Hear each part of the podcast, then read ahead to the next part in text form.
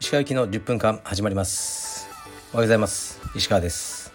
日曜日の朝です。今日も晴れてますね。昨日の夜少し雨降ってましたね。昨日の夜はあの近所の沢村っていうレストランで一人であのご飯食べてましたね。なんか白ワインとか飲んじゃって。うんいい時間でした。なんかこう一人でご飯食べながら考え事するのがやっぱり好きですね。でコロナでそこ時間もあまり持てなかったんですけど飲食店閉まっててこれからはまたできそうですね。はい。で今日はこの後、えー、撮影に行ってまいります。青山のスタジオ僕どこかまだ知らないんですけどカメラマンのたけくんが乗っけてってくれるんですけどそこで新作のアパレルやあとまあずっと前から売ってるスタンダードの着用画像があんまりなかったので鈴木誠をモデルにして撮影します。もう3時間ぐらいでねバーってやっちゃうんで。でインスタグラムの僕のえー、っとカルペディエム BJJ ストアのアカウントからちょっとインスタライブやってみようと思います。撮影風景を。まあ暇だったら多分そんなねあのそれぐらいはできると思うんで。やってみようと思いますね。で、えー、今日は大事な行事がありまして本当に数年ぶり2年ぶりぐらいになるのかな。帯授与式ですね。もうやり方を忘れました。ずっとコロナでやっぱできなかったんですけど今日ついにやります。まあたくさん生徒さんもねあの来てくれるんじゃないかなと思いますけどいつも帯授与式はやはり気が引き締まるあのー、行事ですね。はい楽しみにしています。ではレターに参ります。えー、お疲れ様です。質問お願いします。石川さんは中井祐樹先生を尊敬されていると言われていましたが柔術家としての実績を調べてみても橋本選手ほどではなくどことなく捉えどころのない方という印象です。石川さんが尊敬されている点つまり中井先生のどこがすごいのか教えていただければ幸いです。よろしくお願いします。はい。ありがとうございます。もうね橋本と中井先生を比べる時点で恐れ多いんですけどまあ何ですかね、まあ、僕ら世代のヒーローなんでもうその言葉では説明できないですし中井先生がいなかったら僕今この生活できてないと思うんですよね。まあもっと言うとそれヒクソンとかそうなっていきますけどまあでも別に中井先生は僕のためにね呪術を作ったわけじゃないんでだから感謝しなければならないとかそうは思わないですけど結果として中井先生が頑張ってこられたことが僕の、あのー、今やりたいことにつながってるっていうのはありますし最初に行く人って大変なんですよね。もうで後からね後付けであのー、後出しじゃんけんで強くなっていくと思うんですね。みんな。だから最初にやった人っていうのは本当に大変だと思いますね。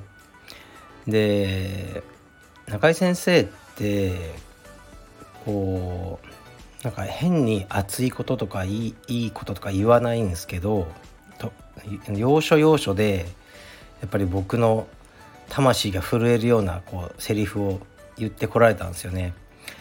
で多分その僕は今道場の大きな組織の長としての立場があるんでそういうふうに中西先生を見ちゃうんですけどあの充実連盟ね JBJJF の会長ってめちゃくちゃ重責だと思いますね。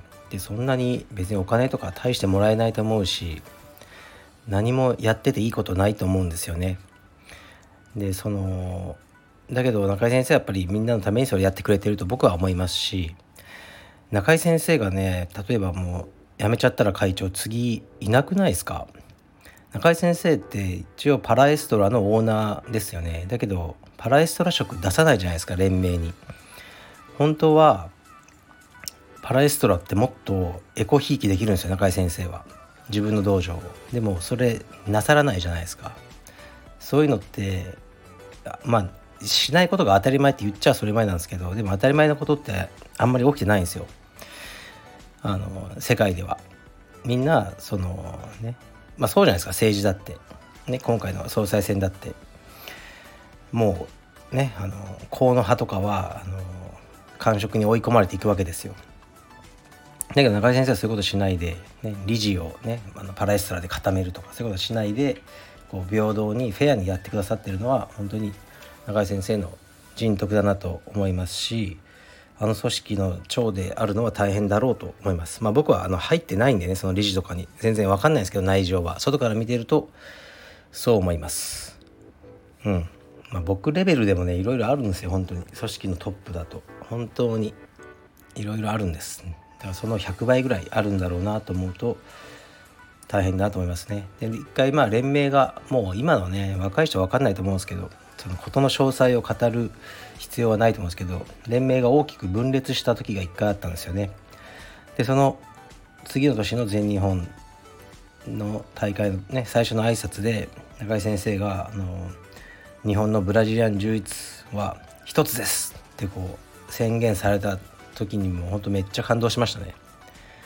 はいですからあのねこれがまあ僕ができるあの協力はしていきたいと思います。はい次いきます。えこんにちは。カルペディエムスタンダードが好きすぎてヘビロテしているものです。質問なのですが石川さんは街のどこかでカルペディエムのウェアなどを着ている人を見かけた場合どんな感情になりますでしょうか？私は以前ウェアを着ている際に偶然 Amazon さんと飲食店でばったり遭遇しご挨拶させていただきましたいつか石川さんに偶然お会いできる日を夢見てこれからも着用しまくりたいと思います。はい。ありがとうございます。カルペディウムスタンダードをまず説明しますね。で、まあ、T シャツとかロン T とかフーディーとかのねロゴの入ったあのえーと、カルペディムアパレルでこれはもうずっと何年も同じものを売り続けるというコンセプトでやってるんですよね。で洋服ってね毎シーズン毎シーズン少しずつ変えないといけないっていうこうプレッシャーが、まあ、アパレルブランドさんとかはあると思うんですね。ね今年の新作っていうのを出して何も必然性はないデザインをま加えて、ね、その昨年出したやつをもう、ね、過去のものにしていくっていう作業なんですよね。特に何かが進化してるわけでもなくとにかくそういうゲームなんですよアパレルっていうのは今年の新作っていうのを着るのが正しくて雑誌とかにはもうその新作しか出ていかないっていうなんですけど、まあ、僕はそこを逆手にとってアパレルブランドじゃないしっていうふうにあの開き直ってるんですけど毎年同じものを売り続けて何が悪いっていうふうにこう思ってるんですよね。まあ、そういうブランドもなくはないんですけどまあ最強はリーバイスの501ですよね。うん、別に501の形を毎年変えなくていいじゃないですか。そういう感じであのスタンダードっていうのは売ってるんですよね。であのまあこのご質問なんですけどたまに確かにあの見かけますね街でありがたいことに。でそう本当に、ね、結構おられるんですよカルペディエムのアパレルってえ、っとですね売上ベースで言うと年間4,000万ぐらいあるんですよ売上ですよ利益率は違いますよ。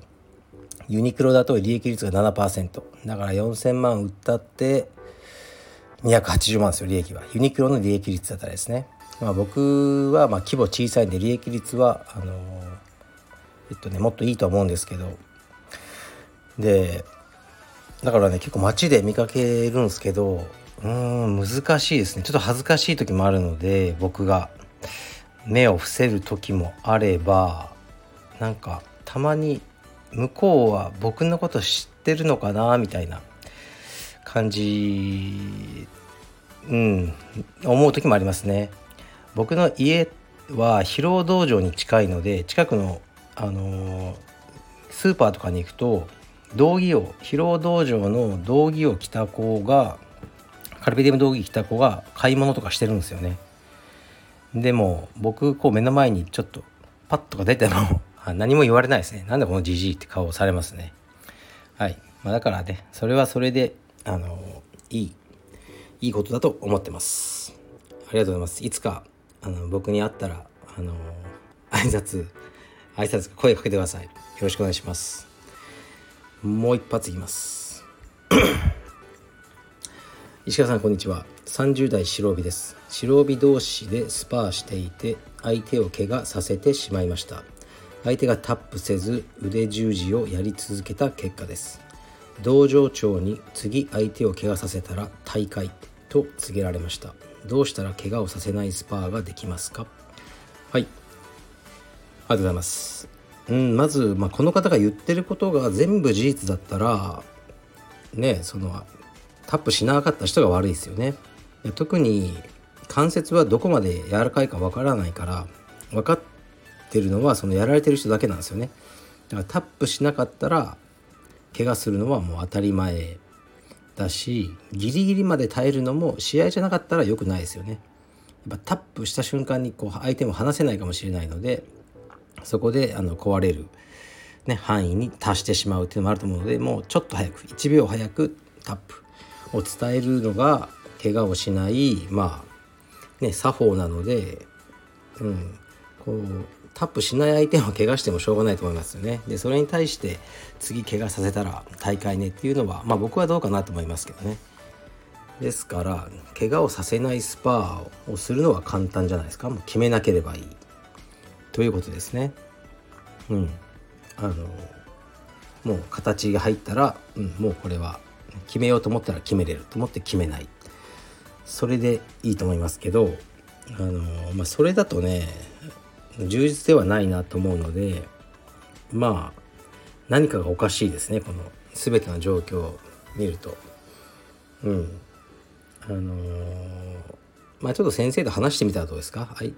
タップ。ねこれもねでもしかもいろいろあるんですよ。先生から見るとちょっとね違うストーリーがあったりもするんじゃないかなと思いますね。なんかうん。いろいろね僕も相談受けるんですよ。道場でねあのそういうことがあったんですけど数日前も。この人にこういうふうにされました。みたいなねクレームみたいなのがあって、まあ、僕に耳に届いて、まあ、僕の道場じゃないんですけど。でそのねあの別の道場の支部長に話を聞くみたいな。大体ねあのもうやっぱね見方が違うんですよね。A さん B さんいると A さんはこう言ってる。B さんお互いにやっぱ主張が違くて真実は闇の中という感じですね。はい。だからあんまりね、まあ、僕に関係ない話を僕に持ってこないでください。はい。じゃあもうこれどうしようかな。これは怪我させないスパーはねうん決めない、そうするしかないですね。はい。失礼します。